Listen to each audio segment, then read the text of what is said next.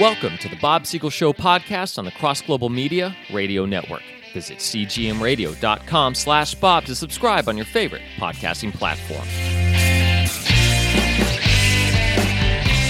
So, you'd like to believe in God, but what's the deal with revival? And what the heck does it have to do with a little college in Kentucky named Asbury? Well, my friend, no discussion of revival would be proper if it didn't include the one and only co host. Say hello again to my good friend, Jim Barrier. Wow. Well, I appreciate that, Bob. And, and you do know I, I've, I've tried to study a little bit about revival history. I've been involved in a couple of events in my life that I would say fall into that category.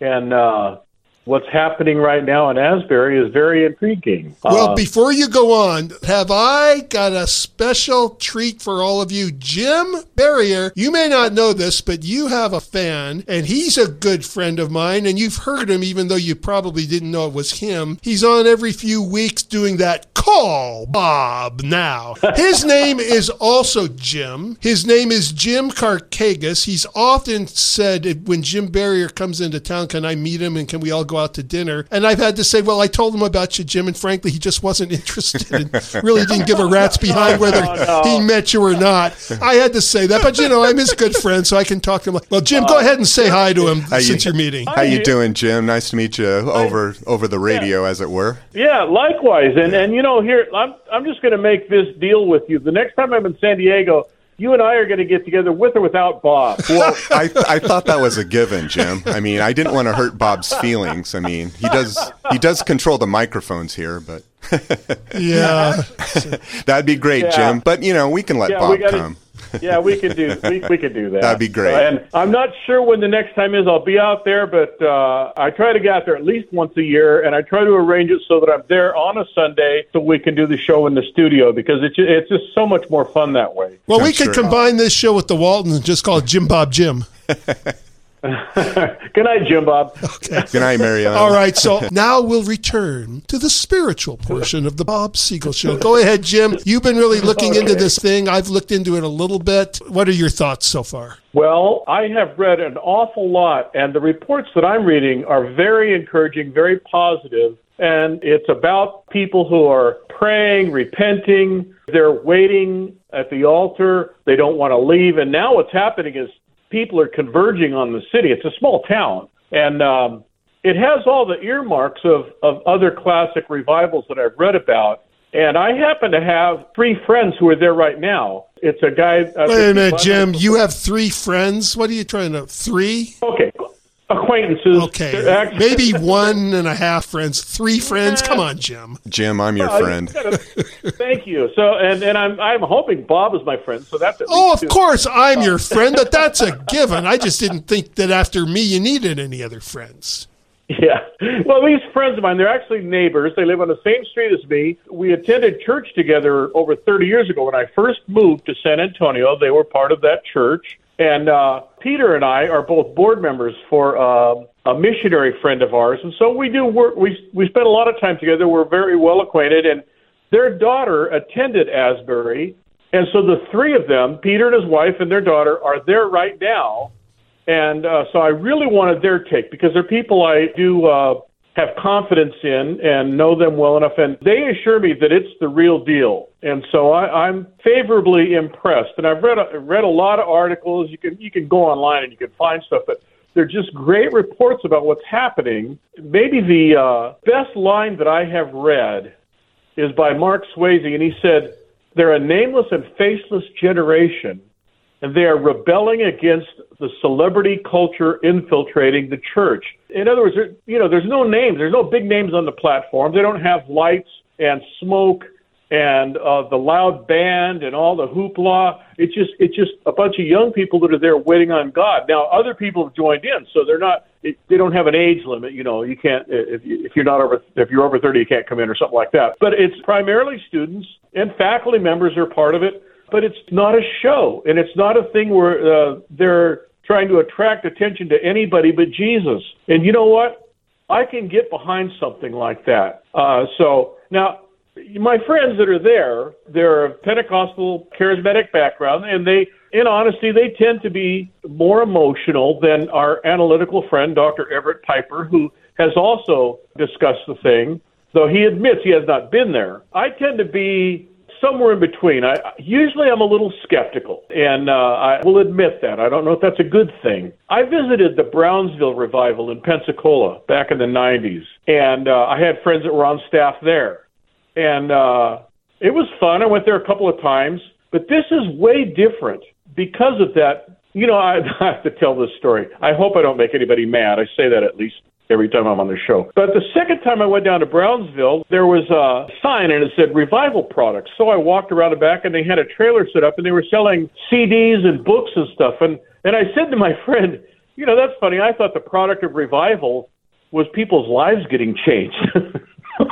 and uh so far, this thing in Asbury is not commercial. It's not promoting anything other than people seeking the Lord. And I find that very encouraging and very much needed in our times. So that's my first take on what's going on in, in, in the whole thing there.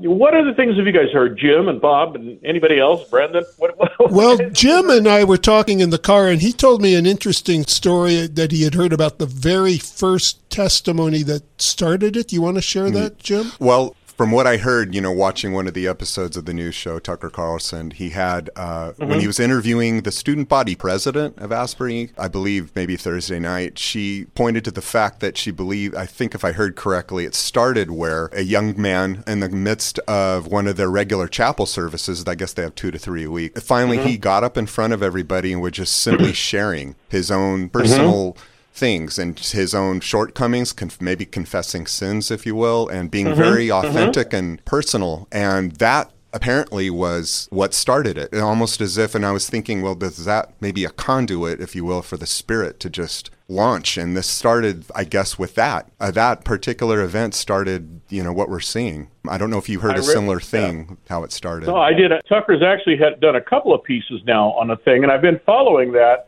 the experiences that I've had and the things that I've read about, that is a key element to, I think, any uh, legitimate revival, if we want to use this word. We're going to talk about that word revival in a little while. But confession of sin is always part of the mix. And it takes some courage to get up in front of people and tell them about your shortcomings, as you will, or, or, or, you know your sins, if you want to be that hardcore, and just admit that to people. I think that's powerful and and as you you probably followed up on it, it, it kind of just opened the floodgates, and, and more more people started sharing, and they're praying for one another. But it hasn't been a big dramatic thing where somebody's up ranting and raving and making a big emotional appeal. It's just, just these people are quietly, humbly seeking God. And that's one of the words that I've read in almost every one of these testimonies is that it's about humility. That seems to be a key trait of this particular outbreak, that there's humility, which I think is very refreshing in the Christian community. You might be like me, I've kind of had it with all of the Christian celebrities and the pompous preachers and all of the glitz and show that goes on so much. This is the other end of the spectrum, I think. Would it be safe uh, to hope against, but wonder if some of these celebrity culture people are, are going to try to co opt this thing and put their brand on it? Well, there's always that potential. I'm not so much concerned about that. You know, and if that happens, I think it'll be dealt with in a healthy way. But I also believe this, and now I have not been there, but I'm just I've been reading lots of testimonies, and I have personal friends that are there. I think if the thing is legit, and I believe it is, and I think if it's something that is fueled by the power of the Holy Spirit, and for the listeners in our audience that uh, are not familiar with those terms, you can call Bob later and he'll explain it to you. I think that God is big enough to monitor those things and take care of any interference or that kind of stuff. Certainly, the enemy is not pleased when this sort of thing goes on. So there, there's going to be, I'm sure, some repercussion. I've been waiting for some of the left wing people to, to up in arms and, and try to demonize this and, and talk about how. Oh, you, you know, can just bet they will. They will go out there yeah. and interview students and faculty, and the only yeah. question they'll ask them is, "What is your opinion of the LGBTQ community?" Yeah. And the moment they hear an answer they don't like, that will become the story. Yeah. But you know what? full speed ahead. if you get my reference. I think that a genuine move of God can survive that kind of stuff. You know, I remember back in the day when Billy Graham was just everywhere and he was a big name. And I remember comedians taking pot shots at him and people criticizing him. And I'm going to tell you this I don't believe that Billy Graham had any skeletons in his closet. I think he was a man of integrity. He didn't, and I've never been a fan of the televangelist, but Billy Graham has always been clean and balanced. Yeah. By the way, radio evangelists are they're just fine. It was only televangelists that I had problems with. Radio evangelists, that's a whole different story. By the way, how did the book signing go? Oh, it went really well. Thank you. A lot of people were there and told some good stories from my old campus church, which was called Sojourners Christian Fellowship. It was out at UCSD back in the yeah. 80s and early 90s. In fact, my good friend Jim, I actually met him there. Yeah. He was a college student. I was 30 years old when I first met Jim. Seems like a million years ago. My children are now in their 40s, and I have grandchildren. Yeah. It seems like yesterday. I was 30. Jim was in his early 20s, or maybe even 18 or 19 when I met him. And what do you know? Here it is years later, and we're we're all still yeah. here, barely, I guess. It's amazing. It's amazing I haven't gotten arrested or hung yet, but anyway. Yeah, I met Bob you know, out on the UCSD campus. I was 19, yeah. and he he was out there at a book table, and uh, we just engaged in conversation. He, he was sitting there with a sign that said, So you've tried religion, now try God. So I was intrigued. Anyway. And we had another one that said, Atheism is inconsistent. Yeah. And that was a fun one. That was a great one. Yeah. So cool. atheists would walk cool. by with this smug look on their face and say, Why are atheists inconsistent? and I'd say, Because you live as though there's value and purpose to your life, and that could not be if you were here by accident. I didn't say we were here by accident. I said we were here by evolution. Dude, same cereal, different box. Anyway, we digress. Well, that's oh, not, I wouldn't call that a digress. I would call that going sideways and skewing out. But Actually, let's return to Asbury, where the real revival is. Well, I, I would call that a great segue into the next thing I want to say. And that is, you remember the story of Gamaliel in Acts chapter 5. Gamaliel was the Pharisee. The rabbi that Paul trained under. Yeah. And so when uh, things were just heating up there in Acts chapter 5, they were real upset that the religious leaders did not like what was happening with these. these yes, very much like what's going on now because it was happening without yeah. them or their endorsement. They weren't yeah. the star of the yeah. show. Yeah. And so Gamaliel said this. He listed all these different people. He said, you know, we had a guy named Judas and he came and he died and his followers left and and there was a guy named Theudas who appeared and and the same thing happened and and all there've been a lot of people come and go. And he said, in this case, I would say leave them alone, for if the source of this plan or movement is men, it will be overthrown. But if the source is God, you will not be able to overthrow it, and you might even find yourself fighting against God. And that's kind of, I, you know, I always used to make fun of Gamaliel for doing that. I say he was riding the fence, but the truth is, in some, it was actually things, a lot of wisdom.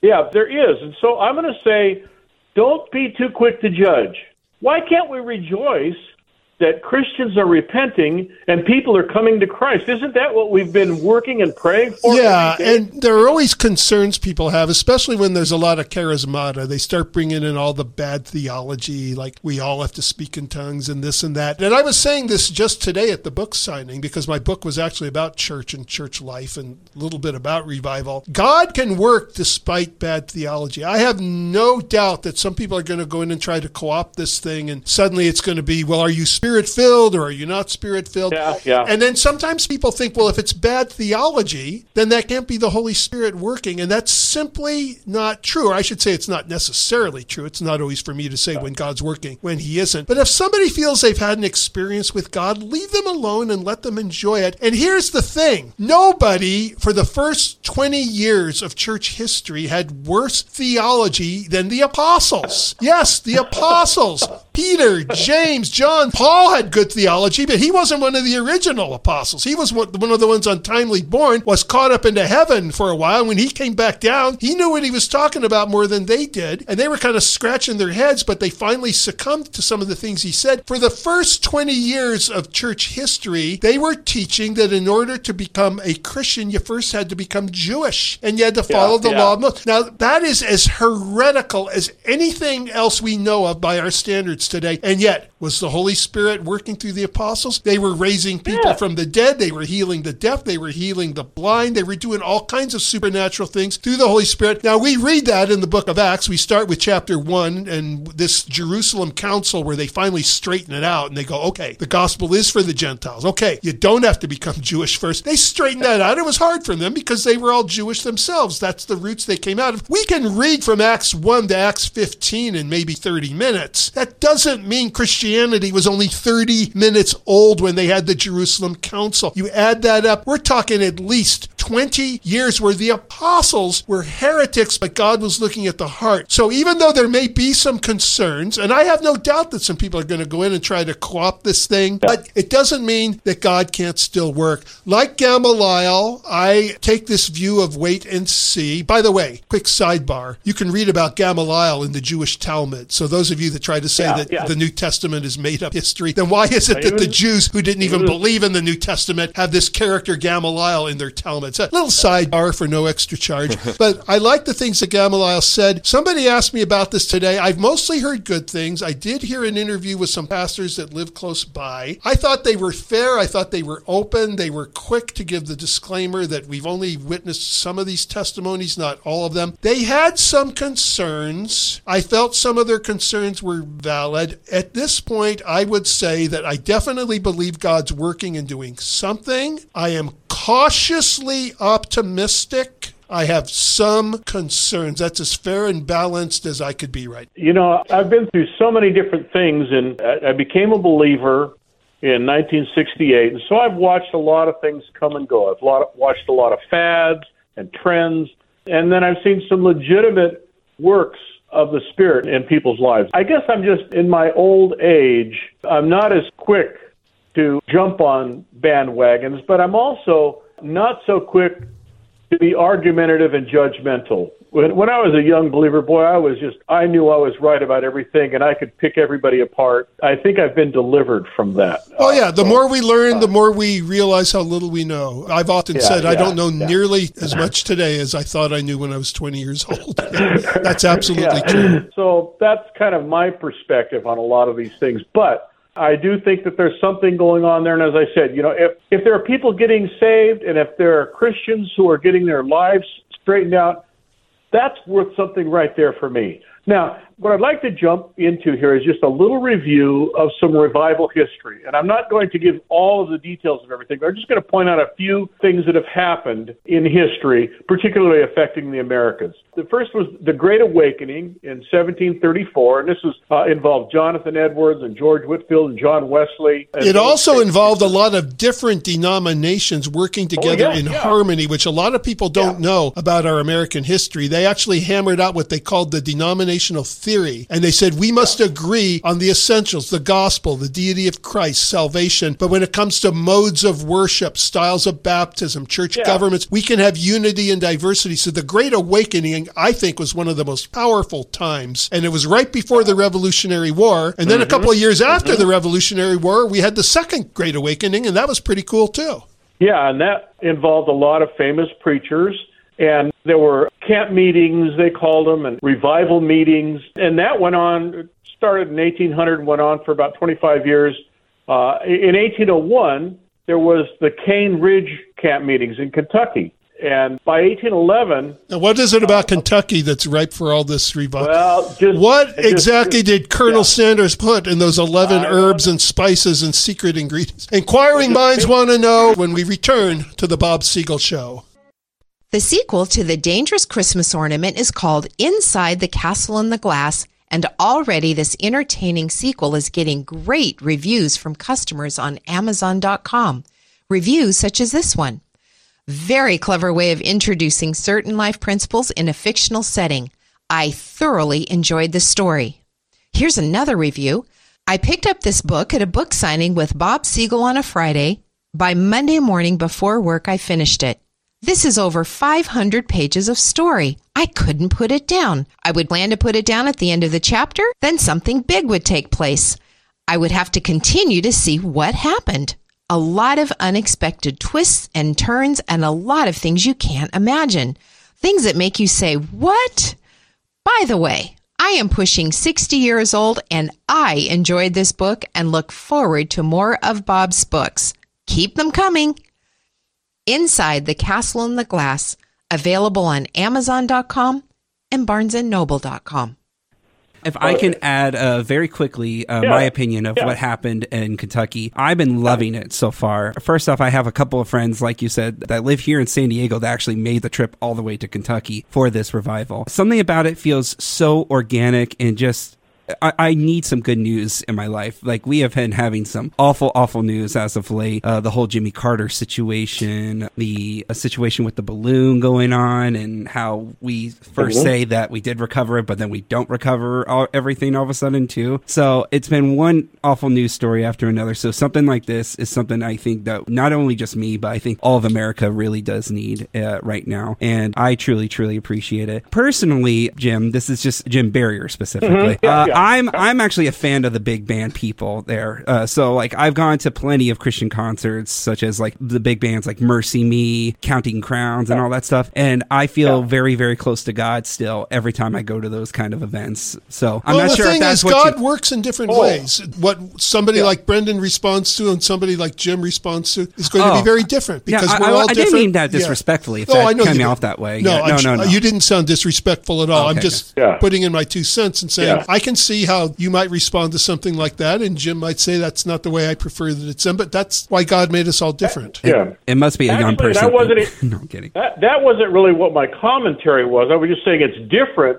from what so much of, of the church activity is right now. I've been to so many concerts. Brandon, I've been to over 300 concerts in my life. Oh, I believe you. I, I 100% and, believe and, that. and I love and I love good music, and and I don't have a problem with that. I'm just saying this is very different in this situation because they're not doing the whole, you know, the the big thing. No, no, I love I love good Christian music. And, and actually, we can segue again into another section here That's the about second revivals. and stuff. segue. One show, two segues. Count them. so yeah, I wasn't disparaging the music, rock music, loud music, contemporary Christian music. Well, we know how much you love saying. rock music and concerts, Jim. So yeah, you probably Yeah. weren't meaning to disparage them. And and the truth is, I was right in the middle of all that. You know, when all that stuff started happening, I was in a band in San Diego. There, we were uh, a- a Christian band, and uh, we were one of the few at the time. And so, whenever the big name acts would come to town, we were the warm up act. And so, I, you know, I played on stage with Love Song and Chuck Girard, and, and Andraé Crouch and the Disciples, and Larry Norman, and Randy Stonehill, and all of them. I was waiting to hear Jim Barrier and the Smiths. You No. opened up for Larry Norman and Randy Stonehill, Jim. Yeah, yeah, yeah. Excellent. Yeah, I've I'm, I've seen Randy Stonehill, not Larry Norman, but I would have loved Yeah. to. Well, Larry Norman is one of my heroes, and he was very controversial. Uh, he was in in uh, when the Jesus movement was happening. He was up at Hollywood First Presbyterian, and he was just a piece of work. uh, and he was he was too religious for the secular world, so his records wouldn't sell. But he was way too radical for the church community. Right. And um, And you're also friends with Barry McGuire, who he was very involved who in was the whole. Jesus movement. And Barry Uh, McGuire, yeah. the second chapter of Acts, they were very much in the Yeah. center of that. Yeah, I, I met Barry about a week after he got saved, and we've been friends ever since. And and uh, I think very highly of him. He was already a celebrity, and then he was converted, so he had a very unique career. So I, I've been part of that whole music scene, which came out of. Uh, we're going to skip a whole lot of the. Boy, I want to talk about the the Welsh revivals and and uh, and Charles Finney and Billy Graham and, and all of those things. That there have been there have been revivals and movements all through our history, and there is this thread that I did want want to mention, and that is this this little town uh, when the Welsh revivals happened right after the uh, the turn of the 19th century, or turn maybe You mean the 1900s? Yeah, yeah, yeah. Yeah. Yeah, exactly. So Evan Roberts started the Welsh revivals, and it spread over here, and it began occurring in places all over America Brooklyn, Michigan, Denver, Schenectady, Nebraska, North and South Carolina, Georgia, Yale University, and Asbury College in Wilmore, Kentucky. And then, you know, you skip- you had, oh man, man, read about Well, you know, it's interesting because I've heard people on the news say that Asbury's part of the Methodists. That's not exactly true. The Methodists No, no. were started by John Wesley, but these are actually people that broke off during the pre-Civil War days over the issue of slavery. And Yeah. this is these are the uh, Wesleyans saying we're going to go back to the original teachings of John Wesley that they felt the Methodists were going away. from. And over the slavery issue, this church was instrumental in the Underground Railroad, which brings up another point. I do believe the Holy Spirit is working, but if this becomes the revival we want it to become, that really saves this nation and turns this nation back to Christ, it's going to have to take stands on issues like that, like they did originally with slavery. Yeah. It's going to have to say no to a lot of popular ideas, and we're going to have to see a heck of a lot of pastors in evangelical churches repent for a lot of the compromising that they've been doing. I'm assuming that if this is of God, doubt. that that's going to be around the corner. If that's not around the corner, I'll still believe God's working. I'll still believe He's doing a wonderful thing, but I'm not sure I'll call it quite the revival that everybody's expecting it to be. That's what has to happen somewhere down the road. I agree. I agree completely with that. Uh, now let's talk about. Well, we have a little bit of time. The Jesus movement. Okay, we will Oh, come back in for one minute Okay. and talk about the Good. Jesus movement. You're listening to the Bob Siegel Show with not one, but two Jims, Jim Barrier and Jim Karkagas as well. Hi, I'm Bob Siegel here to talk about my latest book, The Many Myths About Ministry. As you know, I'm a Christian apologist, but let me tell you something. In my many years of interactions with skeptics, doubters, and even seekers, I have found that the vast majority of their problems with Christianity stem from previous church experiences. Yes, What's more, many of their concerns are valid and serve as inspiration for this book. While defending the truth of the Bible and the importance of the gospel message, I nevertheless take an honest look at the way Christians interact with each other. From the larger issues of putting our leaders on too high a pedestal, to the unfair judging of the way another person worships, to the unsolicited advice which claims to have been led by the Spirit of God. Of course, and I do believe the Spirit of God speaks, I do, but a lot of times Christians are putting words in his mouth. Who are we kidding? My friends, this simple, easy read will strike a chord of familiarity with anyone involved in church life. It's a call to lay aside the unimportant issues that distract us and return to the heart of Christian community. The Many Myths About Ministry by Bob Siegel. Available on Amazon.com and BarnesandNoble.com. Okay, folks, we've got a few minutes left. We're going to wrap up here, and I just wanted to mention. Started in the late '60s, we called it the Jesus movement, and uh, a link to that was the charismatic renewal. But uh, the Jesus movement was quite a phenomenon, and I'm I'm willing to look back at that now. I used to think that it wasn't revival, but I look at it now and I think it has all of the trademarks of revival, and it, it did affect a culture. It affected the world, uh, and I was right smack dab in the middle of that whole thing. One of the things I wanted to mention, though, I mean, aside from turning out what we now call contemporary Christian music, and which is now now there's praise and worship in church that uses electric guitars and drums and lights and smoke and and all of that. That all began in the Jesus movement, and there's a film coming out Friday about it, and, and I'm going to go see the film, and I'd like to talk about that film next Sunday if we could. I think I'm scheduled to be on next week, right? You are? Okay, so I, I'd love to talk a little more about that film and the Jesus movement. But the thing, the one thing I wanted to point out tonight was that movement began to spread across the country. And I was, boy, I went up and marched for Jesus, and I went to all the rallies and did all that stuff. But the revival spread to college campuses. Notably, you guessed it, Asbury College in 1970, where there was a huge revival. And so there is a thread. There, there's something going on in Asbury. We Uh, do need to remember, so- though, there's one pastor friend of mine. He keeps talking about this, and he's talking about traveling out to Kentucky to go to Mm-hmm. the Holy of Holies. Now, he's using it as a nickname. He knows it's not the real Right, Holy right. of Holies. But we do need to remember the conversation Jesus had with the woman at the well, where she said, My Yeah, people yeah. say we should worship on the mountain, and your people say we should worship in Jerusalem. And Jesus says, The day is coming when it won't matter what your geographical location is. So what's going on in Asbury is great. And I can understand people wanting to make a pilgrimage and go out there and see that for themselves. But I would hope yeah. this would be a revival, if it's of God, that would break out everywhere and that we wouldn't have to be in Asbury. Having said that, it is certainly interesting that historically we have this little town and so many revivals have been there. That's certainly an interesting thing to at least note. It intrigues me. Now, we keep using this word revival, and there's really no consensus on how to define revival. The word revival isn't even in the Bible. The word revive is, and what it means is to bring back to life. And so I think that revival involves that. It's the bringing back to life spiritually of people who were professing Christians and people who were not professing Christians and they and they find spiritual life. And that's I think that's happening in Asbury. Now I, I just wanted to give quickly here. This is my view, my opinion, but uh, characteristics of revival classically. One, they always seem to happen during times of spiritual and moral decline in a society. Well, we're there. Revival is always, always, always birthed in prayer. It always involves prayer. What's always involved in revival is the reading or preaching of God's word. That's trademark revival.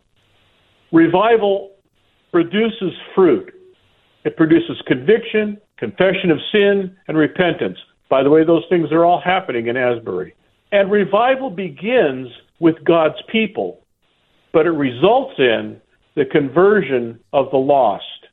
And these things, all of the revivals that we read about, and several that I didn't get to mention tonight, you're going to find those elements in every single revival. And a lot of uh, times it was intercessors praying for years and years and years before the revival. In the biblical times, Oh, we see God bring about promises that people were praying for for years, not the least of which the coming of the Messiah. And I know people that have had organized revival asking Yeah. prayer meetings for the Yeah. last two years, once a week for hours. And of course, I know you have, Jim, and I have. We've been praying for our country. So we've been praying for this, and it certainly looks like God is involved in this. We will see what happens. And like I said, I'm cautiously optimistic about this. I am too. Oh, and I was going to say earlier, read about the Azusa Street revivals with Willie Seymour. I find it ironic that a, a one-eyed preacher was named Willie Seymour. oh my gosh. um, but it's, it's, it's I'm glad we're on tremendous thing about- Salem Network because we'd be fired if you said that anywhere else. But anyway, Okay. well, Uh, you'd be fired, Jim, not me. I mean, I, I, well, didn't I've say been it. fired so many times I lost count. I had the privilege of sitting under the ministry of A.W. Tozer's friend Leonard Ravenhill. You may Oh, I'm a huge Tozer fan. Yeah. I love Tozer's Yeah. writings. Well, Ravenhill was very much in the same grain. They were good friends. So he said this As long as we are content to live without revival, we will. And uh, see, he has a whole series on why revival tarries.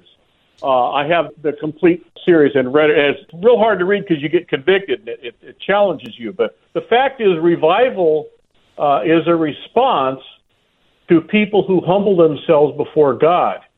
Do you think that God doesn't want revival? Do you think that He doesn't want people to turn from their sins? Do you think that He doesn't want them to come into the glorious knowledge of His Son who came? And he wants them to do that all the time, not just when times Yeah. are tough and depressing, but it, like you said, it's when times Yeah. are bad that people will go to their knees and then go to their knees for a long time. And then sometimes many years later, the revival comes. Yeah. So uh, I think we need to heed uh, Ravenhill's words, and we need to heed the words of John the Baptist and Jesus himself, who said, "Repent, the kingdom of heaven is at hand." I'm cautiously hopeful uh, about this thing. I I have for my entire Christian walk wanted to see revival, and I was in the Jesus movement. That was a pretty cool thing. I was in a church there in La Mesa, Faith Chapel, and Pastor George Gregg started that church with 12 members, and by the time he retired, there were 3,500 on Sundays. Okay, that's And wonderful, was there- Jim, but we're going to have to finish this discussion next week Okay. because we're out of Next time. week. But let's hope this is a revival on the order of John the Baptist, not to be confused with John the Presbyterian and John the Methodist. It's John the Baptist that we're talking about. We will see you next time. The Bob Siegel Show podcast is a production of Bob Siegel and Cross Global Media. Visit us online and subscribe to the show at cgmradio.com slash Bob.